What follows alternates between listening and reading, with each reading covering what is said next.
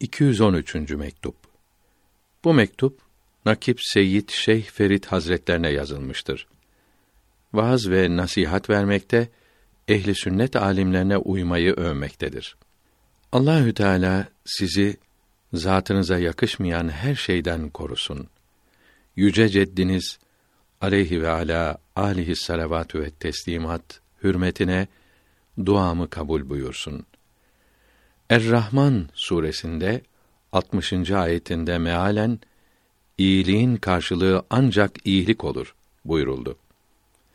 Sizin ihsanlarınıza hangi ihsanla karşılık yapacağımı bilemiyorum. Ancak mübarek zamanlarda din ve dünya selametiniz için dua etmeye çabalıyorum. Elhamdülillah elimde olmayarak bu vazife nasip olmaktadır. Mükafat olabilecek başka bir ihsan da vaaz ve nasihattir. Eğer kabul buyurulursa bizim için ne büyük nimet olur. Ey asil ve şerefli efendim! Vaazların özü ve nasihatlerin kıymetlisi Allah adamlarıyla buluşmak, onlarla birlikte bulunmaktır.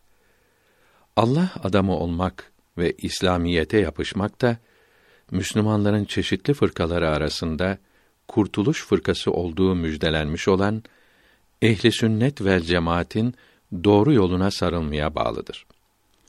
Bu büyüklerin yolunda gitmedikçe kurtuluş olamaz. Bunların anladıklarına tabi olmadıkça saadete kavuşulamaz.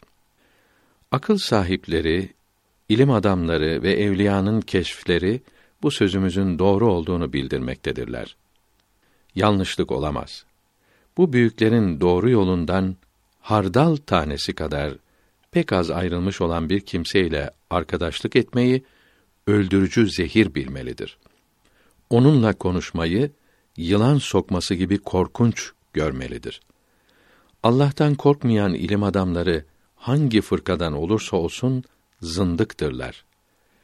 72 bid'at fırkasının hepsi ehli sünnet değildir. Bunların en kötüsü Şiilerle Vehhabilerdir. Bunlarla konuşmaktan, arkadaşlık etmekten, kitaplarını okumaktan, evlerine, köylerine gitmekten de sakınmalıdır. Dinde hasıl olan bütün fitneler ve azılı din düşmanlığı hep böyle zındıkların bıraktıkları kötülüktür. Dünyalık ele geçirmek için dinin yıkılmasına yardım ettiler. Bakara suresinin 16. ayeti kerimesinde mealen hidayeti vererek dalaleti satın aldılar. Bu alışverişlerinde bir şey kazanamadılar. Doğru yolu bulamadılar buyuruldu. Bu ayeti kerime bunları bildirmektedir. İblisin rahat, sevinçli oturduğunu, kimseyi aldatmakla uğraşmadığını gören bir zat, niçin insanları aldatmıyorsun, boş oturuyorsun dedikte, bu zamanın kötü din adamları benim işimi çok güzel yapıyorlar. İnsanları aldatmak için bana iş bırakmıyorlar demişti. Oradaki talebeden Mevlana Ömer iyi yaratılışlıdır. Yalnız kendisine arka olmak, doğruyu söylemesi için kuvvetlendirmek lazımdır. Hafız İmam da aklını fikrini dinin yayılmasına vermiştir. Zaten her Müslümanın böyle olması lazımdır. Hadisi i şerifte kendisine deli denilmeyen kimsenin imanı tamam olmaz buyuruldu. Biliyorsunuz ki bu fakir söyleyerek ve yazarak iyi kimselerle konuşmanın ehemmiyetini anlatmaya uğraşıyorum. Kötü kimselerle arkadaşlıktan, bunların kitaplarını okumaktan kaçınmasını tekrar tekrar bildirmekten usanmıyorum. Çünkü işin temeli bu ikisidir. Söylemek bizden, kabul etmek sizden. Daha doğrusu hepsi Allahü Teala'dandır.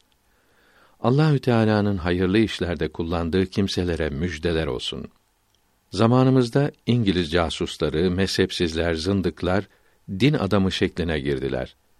Hak sözü bilen ve söyleyen din adamı bulunmaz oldu. Saadete kavuşmak için ehli sünnet alimlerinin kitaplarını okumaktan başka çare kalmadı. Hakikat Kitabevi'nin bütün kitapları ehli sünnet alimlerinin kitaplarından toplanmıştır. Bunları bütün Müslümanlara tavsiye ederiz. Ehli sünnet kitapları demek dört mezhepten birinin kitapları demektir. İhsanlarınızın çokluğu bu yazılara sebep oldu.